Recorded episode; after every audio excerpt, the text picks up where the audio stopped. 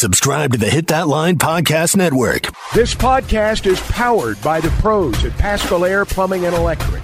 Arkansas owned, Arkansas operated. GoPaschal.com. You're listening to the Bud Light Morning Rush Podcast. Bud Light, proud sponsor of Arkansas Athletics. I'm always high on the hogs, guys. I'm high. Well, I'm not high right now, but the day is young. My odometer's way up there. I'm that 2018 that's already got 130,000 miles on it. The Razorbacks rush across the field to get that boot. Tommy, Chuck, and Ty, you guys are the gold standards of sports talk radio. He bleeds Arkansas. Ty's got good hair. Chuck, what do you think? Detroit giving up six and a half? I don't think a lot of people had that going into uh, to the year. I don't know how many people had Detroit in the playoffs. Well, much much less, less to be the in the second round Yeah. and uh, be favored by a touchdown. But I wouldn't argue with that. Yeah, and playing at home, you know. I'll give the NFL credit. The NFL obviously saw something to put them in that Thursday night game against Kansas City to start out the year. But kind of like you're saying, Chuck, I don't think many people expected them to win the NFC North and be at this position. But I like it. If there's a team that I, the, the two teams I'm rooting for at this point, I want to see Josh Allen make a Super Bowl uh, out from the Bills, and then Detroit with the Arkansas connections. You got three of them. Not just Frank Ragnow and Dan Skipper, but technically Jerry Jacobs as well. I know the Niners have both Dre Greenlaw and Brandon Allen, so wouldn't mind seeing them either. But still some Razorback connections in the playoffs these next few games. Bet, better game this weekend: Green Bay, San Francisco, or Kansas City, Buffalo. Kansas City, Buffalo. Green Bay's going to get their bleep whi- whipped. I don't know about that. I think that is going to be. I think Chase Young and Nick Bosa are going to be in that backfield. Jordan, or as good as Jordan Love looked last week, Kate or San Francisco is going to eat him alive out west. I I'd think. come closer to thinking Buffalo trucks Kansas City than Wow. San Francisco trucks Green Bay. I just don't know if Casey has the offense to keep up with Buffalo right now. This is, I know we're so used to Patrick Mahomes being high flying. They have a good defense. It's the best defense they've ever had under Andy Reid. But yeah, I just don't know offensively. All those uh, all those Kansas City games you're talking about, all those Mahomes games, they were all played at Arrowhead Stadium. It's a good point. Um, they're going to Buffalo this time. It's a whole different deal in Buffalo, and especially when they're good, especially this time of year. So I'd take Buffalo in that game. It's only uh, it's only a, a warm 23 degrees this weekend, Chuck. No snow or anything, but it's still going to be uh, nice and cold. Not what they had to deal with against Pittsburgh this weekend, but uh, I was thinking about. I know we've talked about the Liberty Bowl back in the day against East Carolina. You mentioned the Cotton Bowl was ca- quite cold. I don't know. if- well, there was two. There's the Oklahoma game was really cold. The Oklahoma cold. game But was Missouri- really cold. Missouri was cold, but Oklahoma I think was colder. It was colder. Yeah. I don't know if Arkansas fans have had to deal with like the snow aspect and stuff that some NFL because again you play these games sometimes in December and January.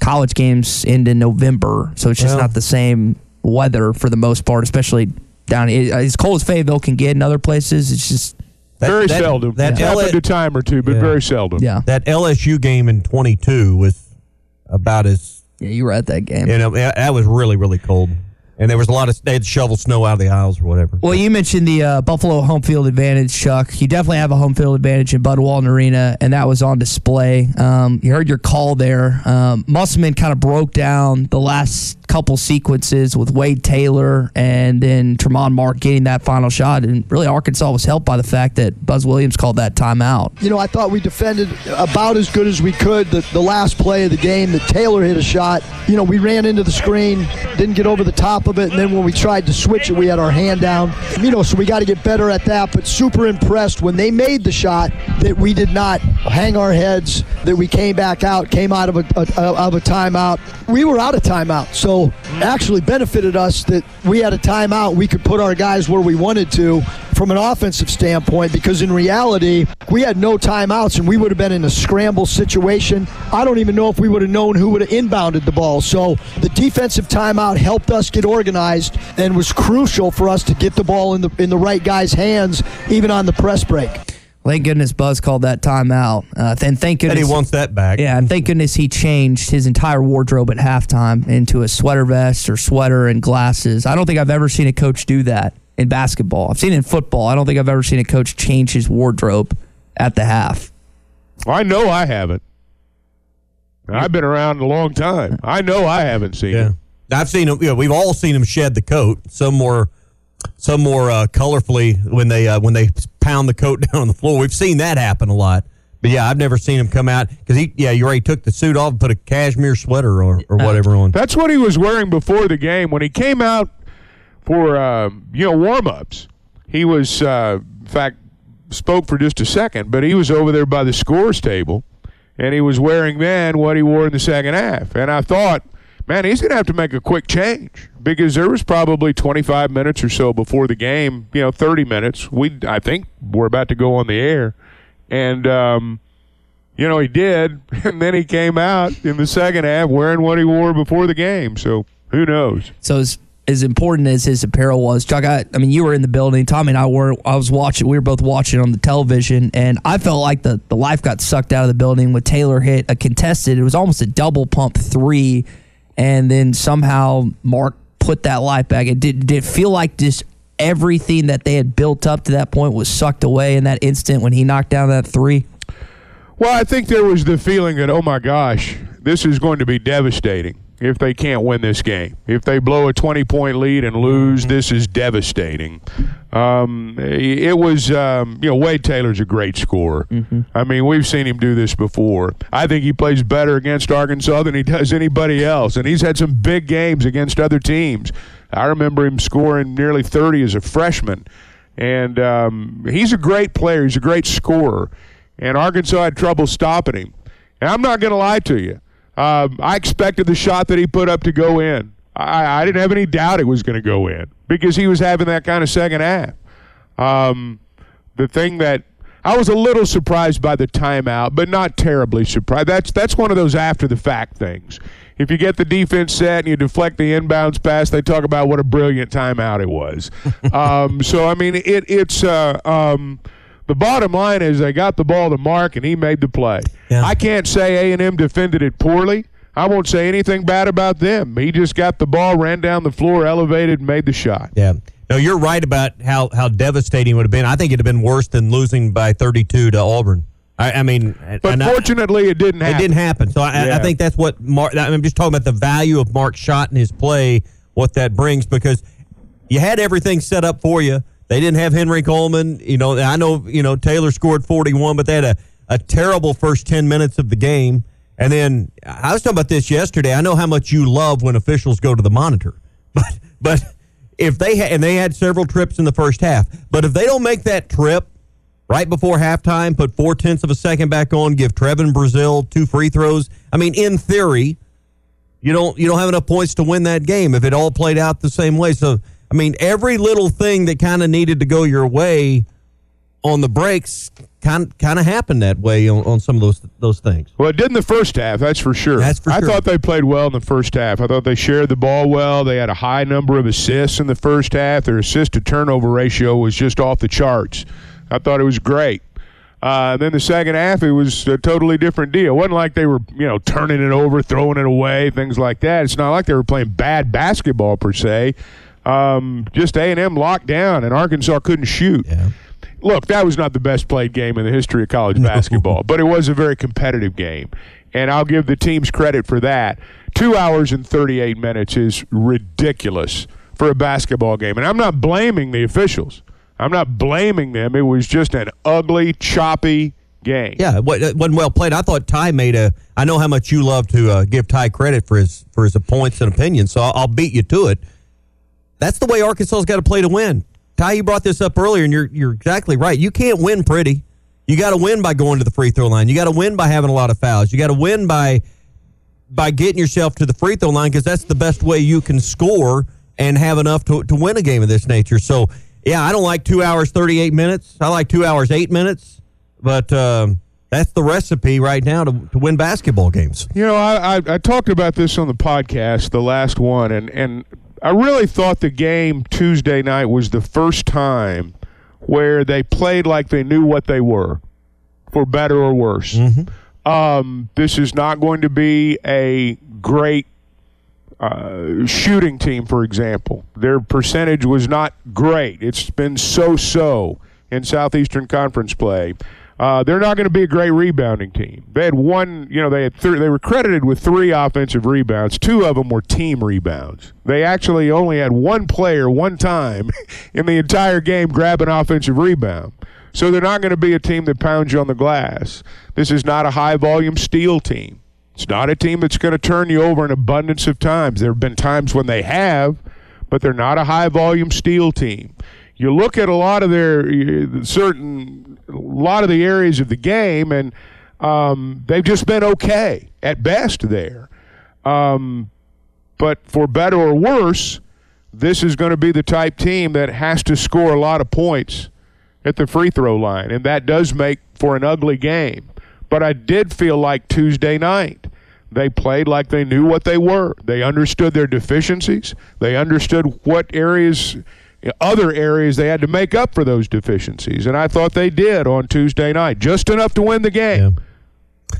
Obviously, Mark's been the guy that Tramon Mark's been the guy everyone's talking about. Thirty-five points, twenty-two free throw attempts, made seventeen. But Chuck, maybe the most important number in all of his stat lines, the first one. He played 40 minutes. He, he was there out there for every second of the game. Uh, a, that's rare. Still in college basketball, you don't see even your best players play every second of the game, night in, night out. And he doesn't do it night in, night out. But I thought that was critical for this team. Is uh, hey, you had the hot hand, and he was able to stay out there the entire game. Thought A and M got tired at the end. They missed their last five free throws. That's fatigue generally. Mm-hmm. Mark, um, you know, he did play 40 minutes and he made his free throws down the stretch. Um, I will attribute that, at least part of it, to the emotion of playing at home. Mm-hmm. Um, you know, when we talk about a team being tired on the road, it's not just you know physical fatigue; it's the emotional fatigue of all the things you battle during the course of a road game. And you know, I I I, I thought it affected A and M to a degree at the end, not a lot. They obviously were smart enough to get the ball to Wade Taylor's hands and let him score.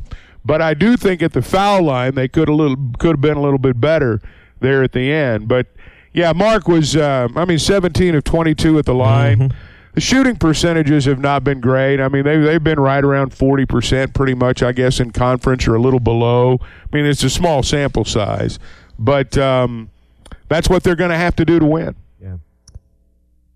Yeah, and, and I want to ask you about. Uh, let me ask you real quick before we, we move on. What what did you think of the Devo Davis flagrant two foul on the on the drive to the hole, of the kick. What I, we hadn't had a chance to talk to you about it. We we all kind of gave our thoughts yesterday. What what'd you think? I thought it was well. First off, I didn't see it. Uh, I mean, it was away from you know, it was away from the action. It was over in the corner and away from the ball. I was watching the ball.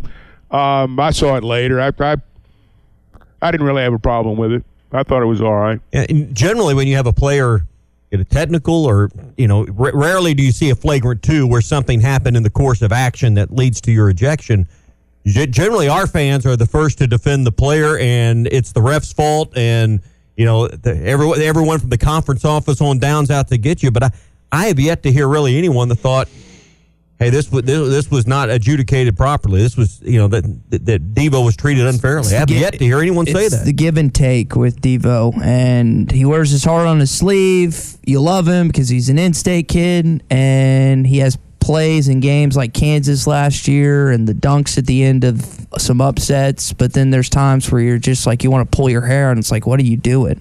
And I think there's a lot of people that get over emotional when it comes to Arkansas sports, and he's just a player that gets over emotional at times. So, like you said, I didn't, and I, I will defend an Arkansas player coach till like to the grave. But there's no way to defend his actions on Tuesday night, and he's got to stop doing that because the officials are not going to give him the benefit of the doubt. Because not just this year, but what's gone on the last couple of years. I don't remember him doing much as a freshman, but that is something that they have to. I guess there was the, the hitting the backboard a couple times, but I mean he's got to he's got to cut that out because they need him on defense, and there are guys that will play in front of him. Muss will get tired at certain points. Like, look, we can't have this anymore. It was a one point win, a one point win. If that can, if that mm-hmm. A and M guy had made those free throws, we'd be coming back to that play this morning and on Wednesday because it would have been a one point win for A and M and that would have driven us nuts. So they, they missed those, those yeah, they throws, missed right? those free throws. So you just you can't have these type of things as a senior and as the supposed leader. I don't know if he's the actual leader of that team because I'm not in that locker room. But if you are identified by your fan base and talked about by your head coach as the leader or one of the leaders of this team, then you can't do that because these upperclassmen that came in or the underclassmen like Pinion, Blocker, and others, they sit there and like, what are we doing? Especially in the hole that Arkansas is in right now in conference play. It cannot happen the rest of the way. Well, and uh, it, it, it, fortunately, Arkansas got away with it. So um, we'll. Uh, well, you know, I th- I think the thing with Devo right now is, I mean, I I, I think there's frustration on the offensive end. I think that's part of it. Um, you know, he's guarding the other team's best player, generally speaking, every night. Lots of times when you work hard on one end, you get rewarded on the other. And it doesn't mean they're not looking for him. I, I'm not suggesting that. I'm just saying that I think there's frustration on the offensive end right now for Devo. And, um, I think I think perhaps that's that's led to some of what we've seen. But you're right. I mean things things like that. Fortunately, it didn't cost him the game. Uh, but certainly things like that are, you know, you're not gonna you're not gonna be able to continue to do that and, and, and win. And Tommy, to your point about people, you know, not rushing to Devo's defense, I think there's the recognition that things like that can potentially cost you a game. And I think there's the recognition among Razorback fans mm-hmm. that you know, this team still has the ability to turn it around, but I don't know that we're going to look at them and go, hey, man, they're going to beat these guys by 15 or 20 tonight. yeah. Um, every win Anybody. they get may be, you know, within five or so, and every point may be valuable. Chuck, I know you were prepping at this point for the game, but the game before Arkansas featured Alabama and Missouri in Columbia. An incident happened on Tuesday night where you had Nate Oats push a Missouri player uh, he got a public reprimand from the SEC. Didn't get suspended, didn't get fined, just had basically Greg Sankey releasing a statement for his actions. NATO's actions were unacceptable and violated the expectations for conduct and sportsmanship as established by the membership of the Southeastern Conference. I wouldn't I even identify as this a slap on the wrist. I am disappointed that there was nothing past this point. He should have been suspended. He should have been fined. I don't, again, I know you probably didn't see it live at the time, but I'm very disappointed in the conference office today that they did not do anything further than just issuing a public statement in regards to Nate Oats. I saw the replay of it, and um, it's not okay what he did. At least in my judgment, it's not. Um, I didn't see, I was not watching the game, and so I didn't see everything that led up to it. And I don't mean just the preceding 30 seconds, I mean everything that maybe led up to that over several minutes. But obviously, in a snapshot, uh, what he did was was was out of line. Um, hey, that's just kind of how they do business within their basketball program. I, I, mean, that's that's that's the personality of their basketball program. And I look, I, I'm I'm I'm not knocking the results; they've been good. I'm not saying Oats is not a good coach. I'm saying that's right in line with his personality, and that's the personality of their basketball program. I'm not surprised that the SEC didn't do more than they did. I don't know that what he did warrants a fine and a suspension. I don't know if it does. I do think it probably deserved a technical foul and an ejection. Yeah, nothing there. Um, I, I, I, I do think that. But from a conference perspective, I don't know exactly what they could have done. Because look, if it doesn't matter to the school that employs you, um, and it, and it and it doesn't, I mean, obviously, within that basketball program, it's been pretty much anything yeah. goes. So if it doesn't bother them, it's hard for the conference to come in and say, you know, we care about this, and so we're going to suspend you and fine you. And I don't know that it really warranted that. Yeah. I'll say it. I mean, Arkansas's bench is very emotional at times. I mean, and if something dusted up and right in front of the Arkansas bench, it's not out of the realm of possibility, or it's it's not hard to sit here and fathom something similar happening on our in front of Arkansas's bench. And I would be just as critical if Eric Musselman did that to an opposing because, player as I am right now. Well, uh, let's not play the what if game though. It didn't happen. It hasn't happened. It happened at Alabama. Right and we or we it, it, happened wherever that game was played, Tuscaloosa. Tuscaloosa. I mean, yeah, I, I, mean, we can talk all kinds of what ifs. What if it yeah. happens here? What if it happens here? Well, it hasn't. It happened there. Well, And that's the reaction that we saw. Ta- talking trash, even as a head coach, is completely different. Oh, that than happens putting all the your time. hands on a player. You would be, I mean, Chuck, you're right next to it. Whether it's our bench or any other bench, I think we'd be surprised how much that occurs. But when you again, it's the physical contact that set me off. And to your point, I know Greg Byrne's been busy with the Alabama football hire, but there hasn't, uh, to my knowledge, he hadn't issued a statement. He hadn't issued anything because they don't care. I mean that foot that that basketball program can At least run, they haven't public. yeah, So- that can run amok or do whatever, as we've seen the last couple years. Football wise, they bring in the championships, they bring in the revenue. So their football program is perceived to just be this like incredible, the right way side of things. I don't believe any of that either. They've cheated before. They're just not going to get in trouble by the NCAA. But as far as their basketball team is concerned, they'll do whatever they want because we've seen it the last couple years.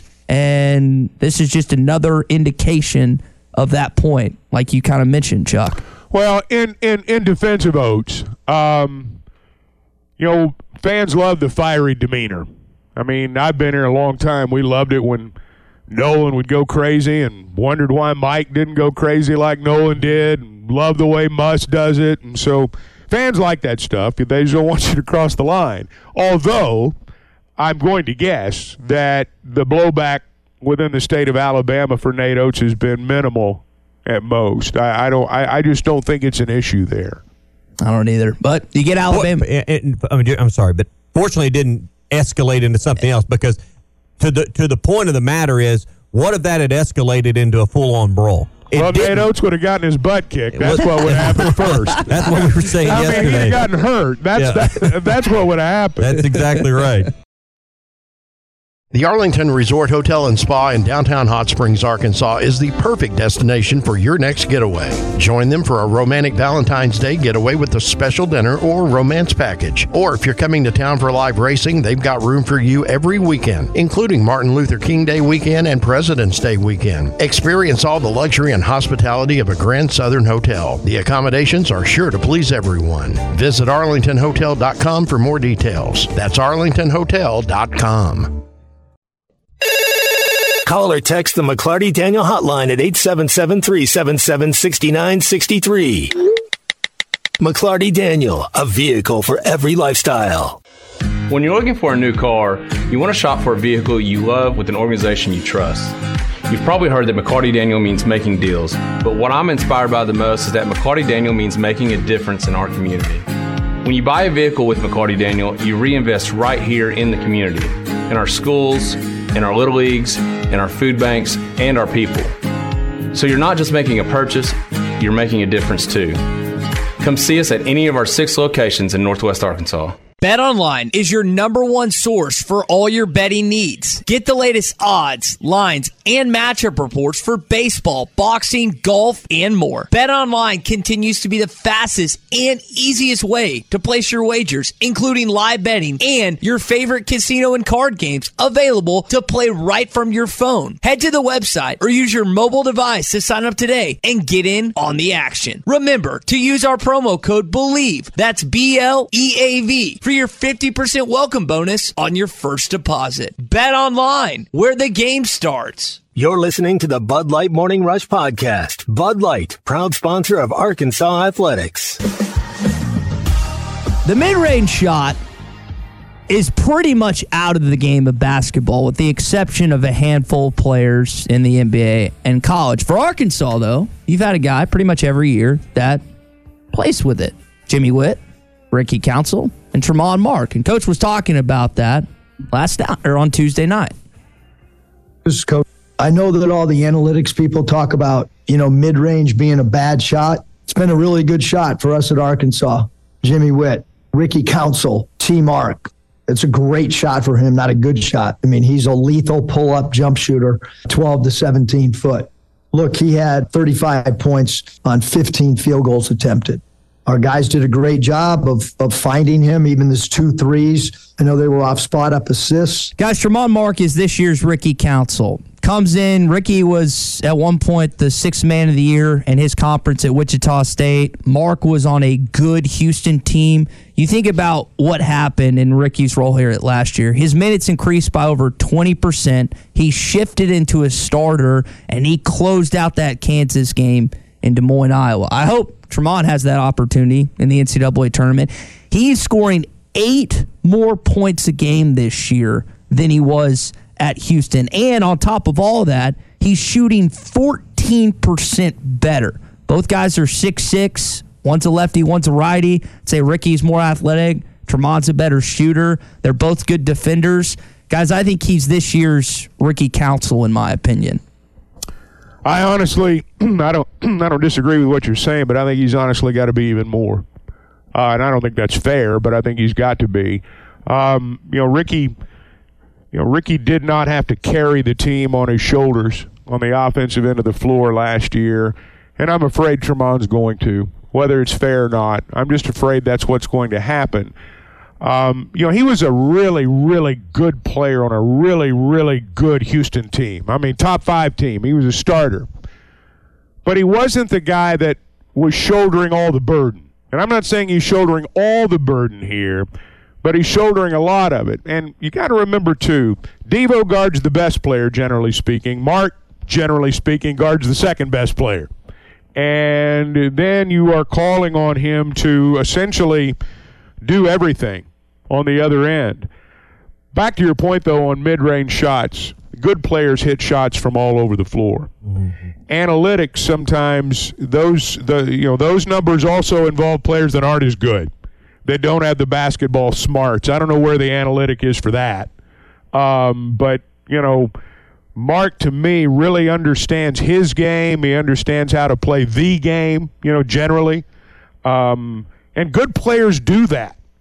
You know, good players do that. Mark's better beyond the arc than perhaps he gets credit for. I think he's mm-hmm. 37, 38%. You know, it's serviceable uh, beyond the arc, but he's a good player. Mm-hmm. And good players can hit it from the short corner. They can hit it from the elbow. They can hit it from the top of the circle. They'll make a corner three.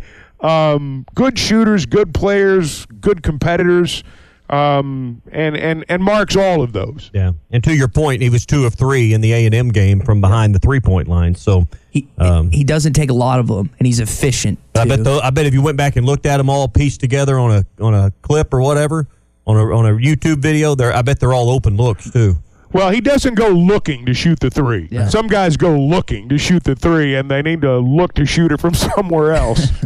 Well, and you can tell by, I mean, I talked earlier about playing 40 minutes, and that's important. Maybe another important number for the other night is he was fouled 13 times. And obviously, you get fouled a bunch when you shoot 22 free throws, but, you know, there is talent, there is skill into absorbing contact, still getting the shot, getting to the line. We act like you just run in there and somebody hits you and you get the call. That's not how it works. There is skill into he's to making those plays. He's and some of those are hard fouls. Mm-hmm. I mean, going to the line and shooting a couple of free throws after a hard foul you know, you take it for granted sometimes. Yeah. What happened Good in the point. North Carolina game? He goes, I mean, he gets, I thought his back was broken yeah. at, at, that point, And he somehow, we, we, haven't even brought up the fact that he was looked like serious. I mean, he, he was what, in a wheel- he, had to get an MRI. Yeah, he was, right? in, a, in a wheelchair like the next two days or whatever it was. so this is a kid that, again, had something that happened earlier this season. You asked an important question a week or so ago that I don't think Razorback fans know – whose team it is. Last year, 80, I ask who, who's the best yeah, player on this team. Eighty yeah. percent would tell you probably Anthony Black, and deservedly so. Maybe twenty percent would say Ricky Council. This year's team, kind of like you're alluding to, Chuck. If Arkansas is going to get to that point, it might have to be where it's predominantly the answer is Tramon Mark and he's going to. He's that means no some, nights off. I yeah. mean, every night you. Got, I don't know. He's got to be thirty five, but Probably got to be north of 20. And he's going to take some body blows this year. This is one of the most physical leagues, if not the most physical league in college basketball. The athleticism, uh, the, just the, the paint, what you have to go through to get a bucket. And that's what Arkansas's MO is. Again, as a top five team in the country, getting to the free throw line.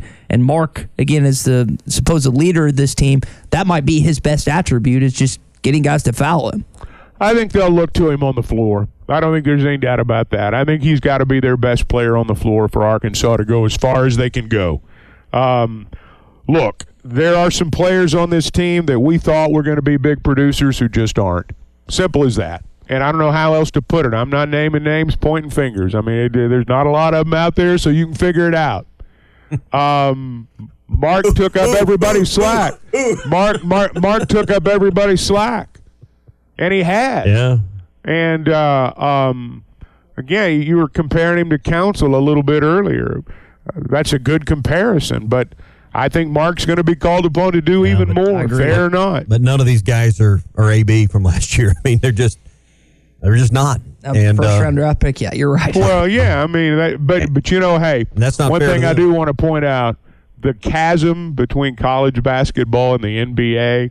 I mean, look at look at Black and these guys, first round picks, great players. I mean, as good as you have in the country, and cracking that rotation in the NBA is really really hard to do. Yeah, AB hadn't started every game this season, but when he's played, he, He's- he's looked good. Yeah, but there have been a lot more games he hasn't played than he has played. Yeah. By the way, I want to congratulate Jordan Walsh, who made his uh, Boston Celtics debut last night. He got three or four rebounds. I saw Muss uh, putting something out him. about that. So congratulations to Jordan.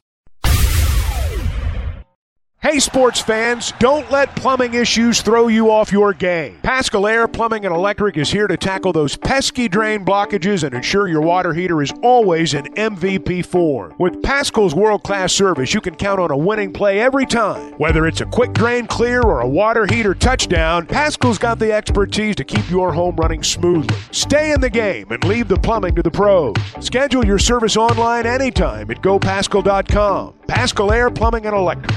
You're listening to the Bud Light Morning Rush Podcast. Bud Light, proud sponsor of Arkansas Athletics. And we now bring in our friend Tom Murphy, Arkansas Democrat Gazette, and Whole Hog Sports to the conversation. Tom, do you think the Dallas Cowboys made a right decision on sticking with Mike McCarthy?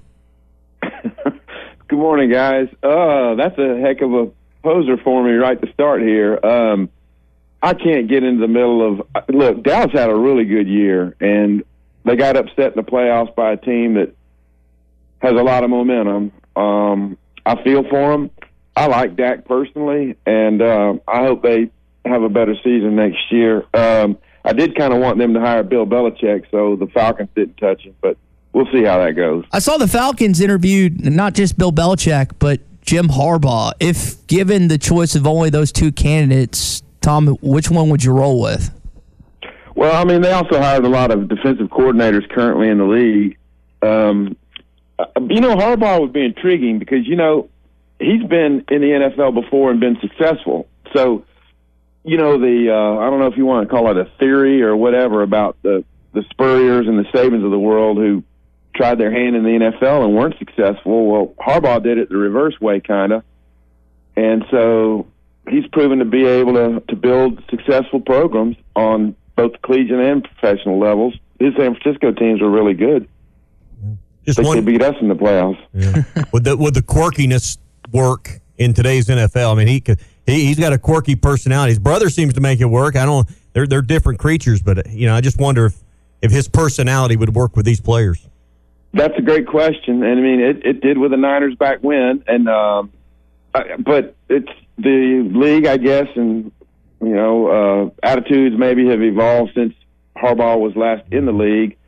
Uh, but I don't know with a proven track record, if you treat people right, you can get good results out of them, and um, so I don't know. I, I don't know what he'll end up doing. It's he's in a weird position. Uh, law, you know, he didn't coach in what six of the games, and yet he's got a ton of leverage now too. So um, you could tell Michigan is trying to work out a deal with him, and maybe that will be the end result. But yeah. I don't know. I, uh, of all the people we've talked to, Harbaugh seems like it'd be an interesting guy to to bring on board, and maybe we could find a good, productive quarterback and find our way next year. It's always nice when your options on the table are being rich or richer. I mean, I mean that's just kind of kind of, kind of where he's at. Hey, let's talk about this basketball game the other night, and then we'll peek ahead to, to Saturday's game. Arkansas with a thrilling victory at the end, Tom, after holding a 20 point uh, lead in the first half. Tramon Mark was phenomenal with 35 points. Uh, the, you saw it slip away. Arkansas got the benefit of the A&M timeout, and Mark makes the game-winning shot. Yeah, no doubt. The script was was flipped a little. I mean, they had a huge lead, and you're like, wow. Uh, they get up 20 points. Uh, A&M was ice cold. I mean, Tyrece Radford just kept shooting, and he, it wasn't his night, and he just kept driving, and he kept shooting, and he kept missing, and the lead got bigger and bigger.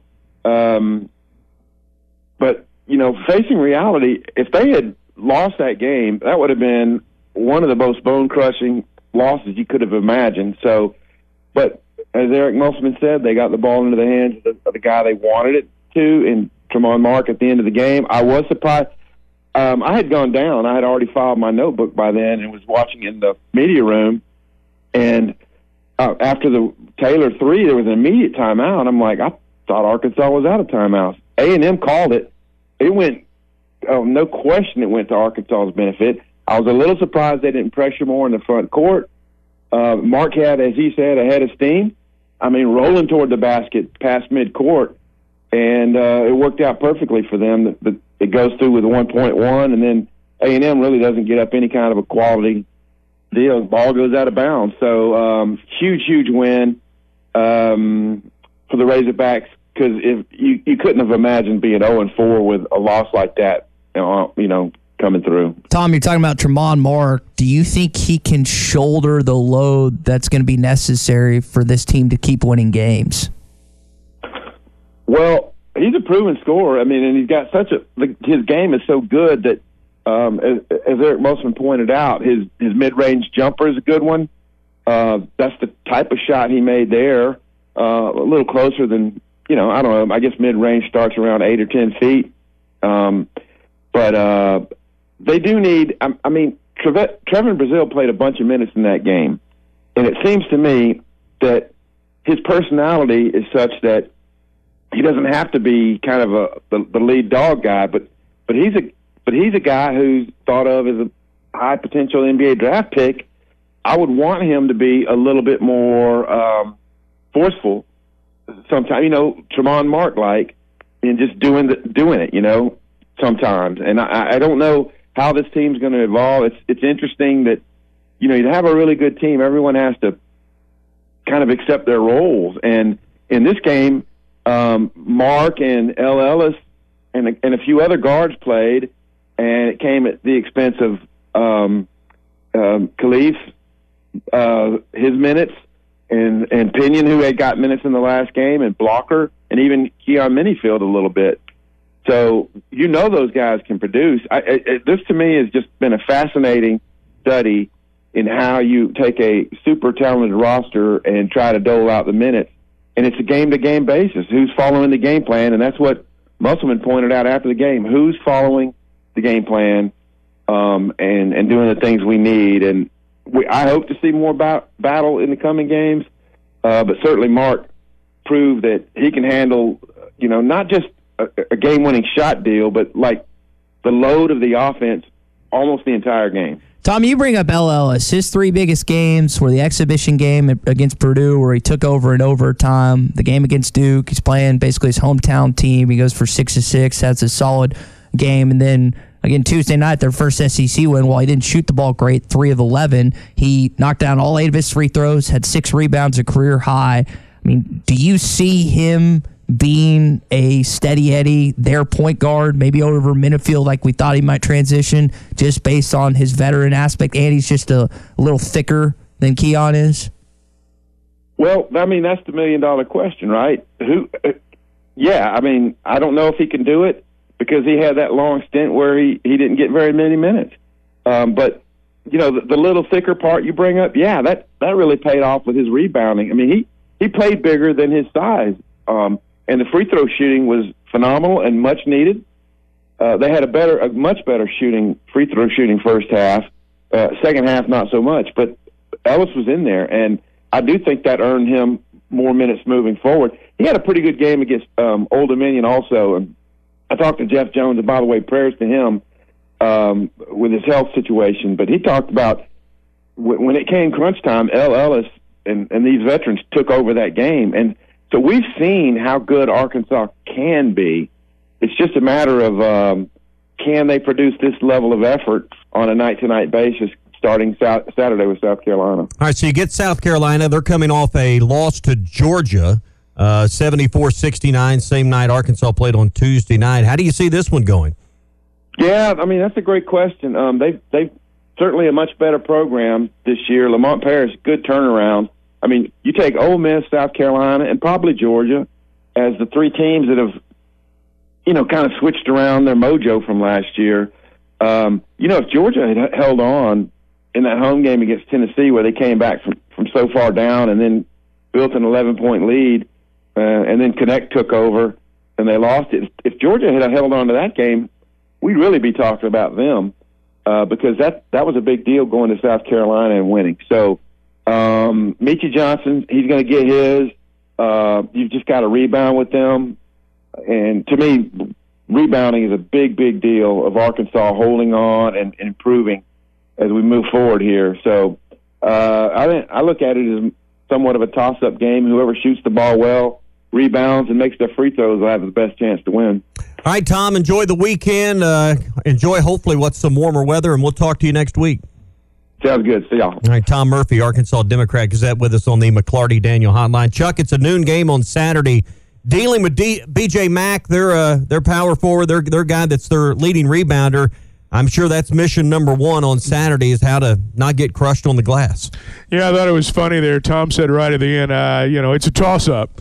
And I thought to myself, you know, pretty much every game they play is going to be that way. You can say that, and, and you talked about how game by game the rotation changes, and it does. Um, and, you know, because of that, sometimes I think you go into every game understanding it's going to be a totally new adventure. And if you base what you think is going to happen today on what happened last time out, you've got a pretty good chance of being mistaken. All of us do. I, I, I, certainly include myself in that. Um, yeah, I was. I can tell you when you fill out, and you guys have done this, when you fill out your score sheets and you get ready to do a game, you know, it, it's only natural you fill them out in order the guys you think are going to play the most, you know, and you don't always know who the first five are going to be because you do this a day or two in advance. But my point is, by this point in the season, I can do it by heart. I mean, you know, this player's going to play here. He's going to play about this number of minutes. Now, I mean, I got guys at the bottom of my score sheet starting. You know, Ellis hadn't scored a point in SEC play, so it stands to reason you put him at the bottom of the chart and then lo and behold, he's in the starting lineup as maybe his best game of the year. So um, it's still that way with his team, and it may be that way during the remainder of the month. You just got to keep winning. I mean, that's that's that's the spot that they're in right now. They're in a hole. They've got to dig out of it uh, certainly Saturday's game's important. You know, you mentioned El Ellis there, Chuck. Muss made sure to talk about them at the end of y'all's conversation on Tuesday night. I will say this: let's give a big shout out to El Ellis, career high in rebounds. So he talked about Ellis talked about after the game that he's never really been in this situation before. You think about last year; he played 36 minutes a game at Louisville. The year before, he played 20. Guys, this year he's only averaging 15. There's games he started. There's games he's been yanked within like the first minute and then he's not come back in. He hadn't played a lot in, in SEC play that you mentioned. So I will give him credit four games into conference play for all the, the whirlwind that's happened this year. And some of it's been on his own account. I think we can admit that. Uh, he was ready to play and start on Tuesday night, and he still felt like in practice when asked, hey, ones go out there, execute this play, he ran out there and, and did the plays, what Muss was talking about. Well, there's got to be consistency now. I mean, that's the thing. You've you've you've got to develop consistency as a team. it was a good win. So uh, it was nice to win the ball game, and now you've got to come out and you got to beat South Carolina. I've I've never been a proponent of of the one game season mentality until you get maybe right down at the end. But I, you know, I, I think right now when you're digging out of the hole, all you can really focus on is what you're doing next, and they got to beat South Carolina. Hi, everybody. This is Chris George from Joshua's Fine Jewelry in beautiful downtown Russellville. It's the most wonderful time of the year. Christmas gifts, weddings, heirloom family treasures. And at Joshua's Fine Jewelry, we only have one sale every year, and it's right now. Every single item in our store is value priced for Christmas. We do custom one of a kind jewelry. If that's what you're looking for, come see us. You can get anything fixed for a Christmas gift, selection, quality, service, and Christmas red tag prices now through Christmas at Joshua's Fine Jewelry in beautiful downtown Russellville.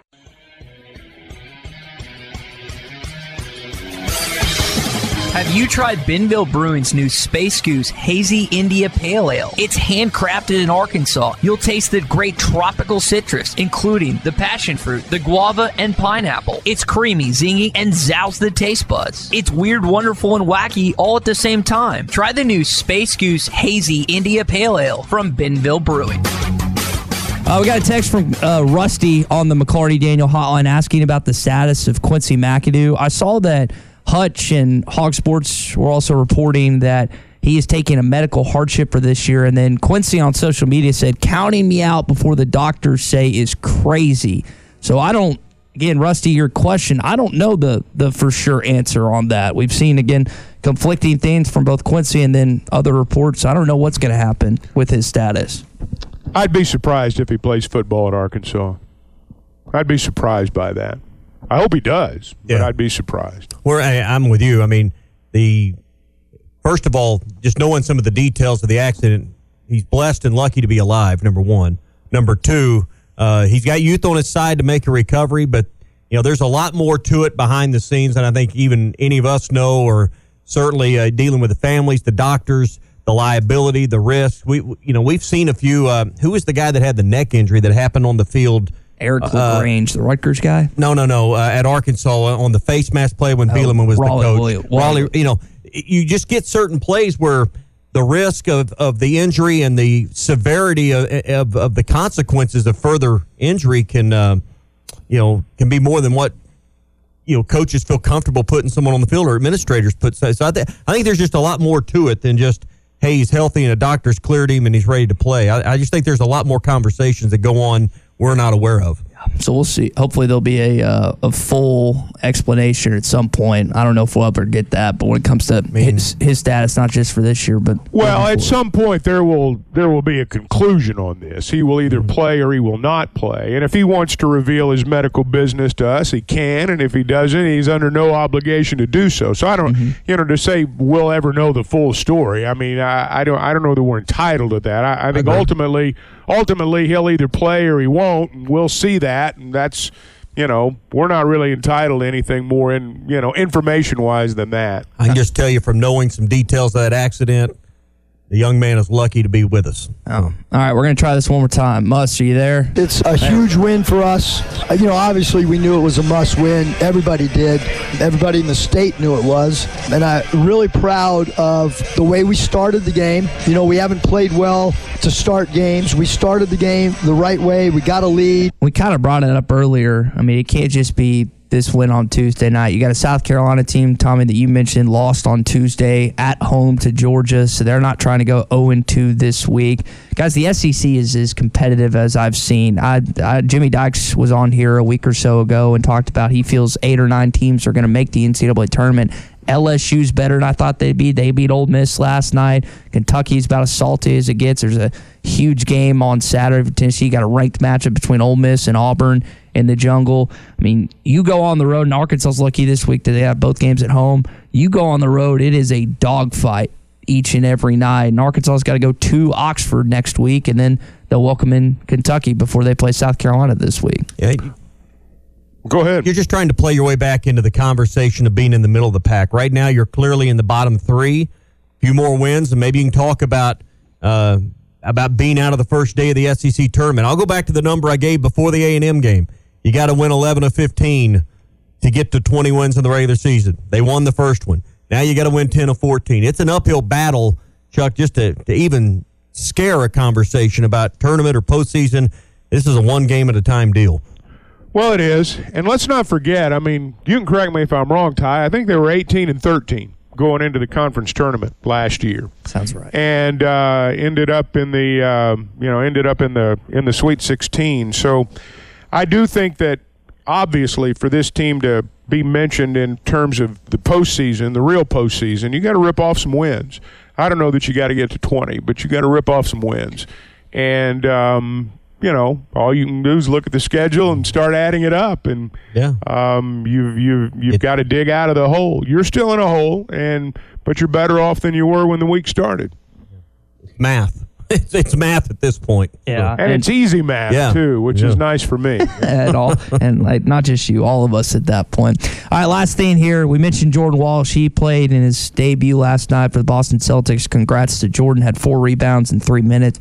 Then also, uh, Chuck, I will not be there on Saturday. I'll be watching, but I need you to grab me one of the Muss bobbleheads they're giving away. Apparently, I've heard that. You're you're about the third or fourth request I've gotten on that. So uh, maybe I can grab a handful. I don't know how many they're uh, they are uh, giving away. I don't They- know either. They didn't list that, but uh, we could Well, use one for the office. Yeah, you got the Muss bobblehead, and I'm sure uh, Matt Zimmerman will have his own bobblehead now that he's the sportscaster of the year. Do you get an assist on this, Chuck?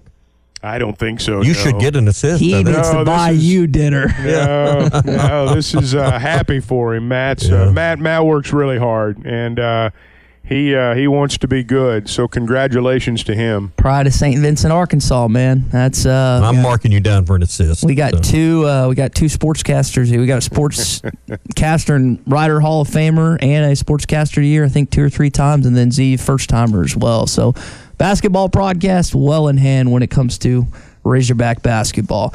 That's gonna do it for your Hog update this morning. It is brought to you by our friends at Mr. Sparky. You don't have to put up with any malarkey. Call 888-8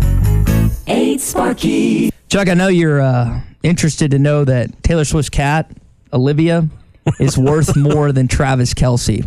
Her cat is worth nearly a hundred million dollars based on their her social media presence, and Travis is only worth forty million dollars. I don't understand social media worth. I don't know, but um, you know, just because I mean, if if your cat's worth a hundred million, what does that really mean? It means if I sell my cat that I love, I'm going to get a hundred million dollars for this cat. What does that really mean? Yeah. Here's what it really means. Go down to your friendly banker, you know, run over there to Arvest or pick pick your favorite bank and uh, see if they'll give you a 50% loan on that value. See if they'll But I take mean, that, see if seriously, they'll take does- that cat does- on collateral. see how does- far you get with that conversation. Does her presence improve because of the cat, or is the cat just a beneficiary of Taylor Swift's popularity? I, that's a question for a mind mater greater than mine to ponder. I think but, it's the latter. I think it's know, Yeah, what, I what don't is so- social media worth and because you've got a bunch of followers? There's there's some some Adverti- attached value because of the Yeah, potential I mean, what does advertising it I get, mean? but I mean, it's like it's like we we got a radio But station. again- We got all this clout that we spread. Um, and so, I don't think anybody's saying, "Hey, you've seen Taylor Swift's cat? It's really popular. Maybe we need to latch on to Taylor Swift." You know, I th- I think they've already made their call there. maybe PetSmart or another uh, Again. clothing brand for Who knows? for go see your banker and try to get a loan against that value. See how far that conversation takes you. hog caller in Huntsville texted on the McLarty Daniel hotline saying if he owned a cat that was worth that much, he would sell the cat. I think a lot of our audience feels the same way. But again, Brad says, I can't use the word that he said, but he said that cat would be on the Facebook marketplace ASAP when it comes to that. All right, well, you got that on a Too Stupid Thursday. I know all of you were curious about Taylor Swift's cat. Absolutely. This podcast has been presented by Bet Online. This podcast is an exclusive property of Pearson Broadcasting. It may not be copied, reproduced, modified, published, uploaded, reposted, transmitted, or distributed in any way without Pearson Broadcasting's prior written consent. Subscribe to the Hit That Line Podcast Network, the best podcast in the natty state. Just search Hit That Line wherever you listen to podcasts. Thank you for listening to Bleav. You can show support to your host by subscribing to the show and giving us a five star rating on your preferred platform. Check us out at Bleav.com and search for B L E A V on YouTube.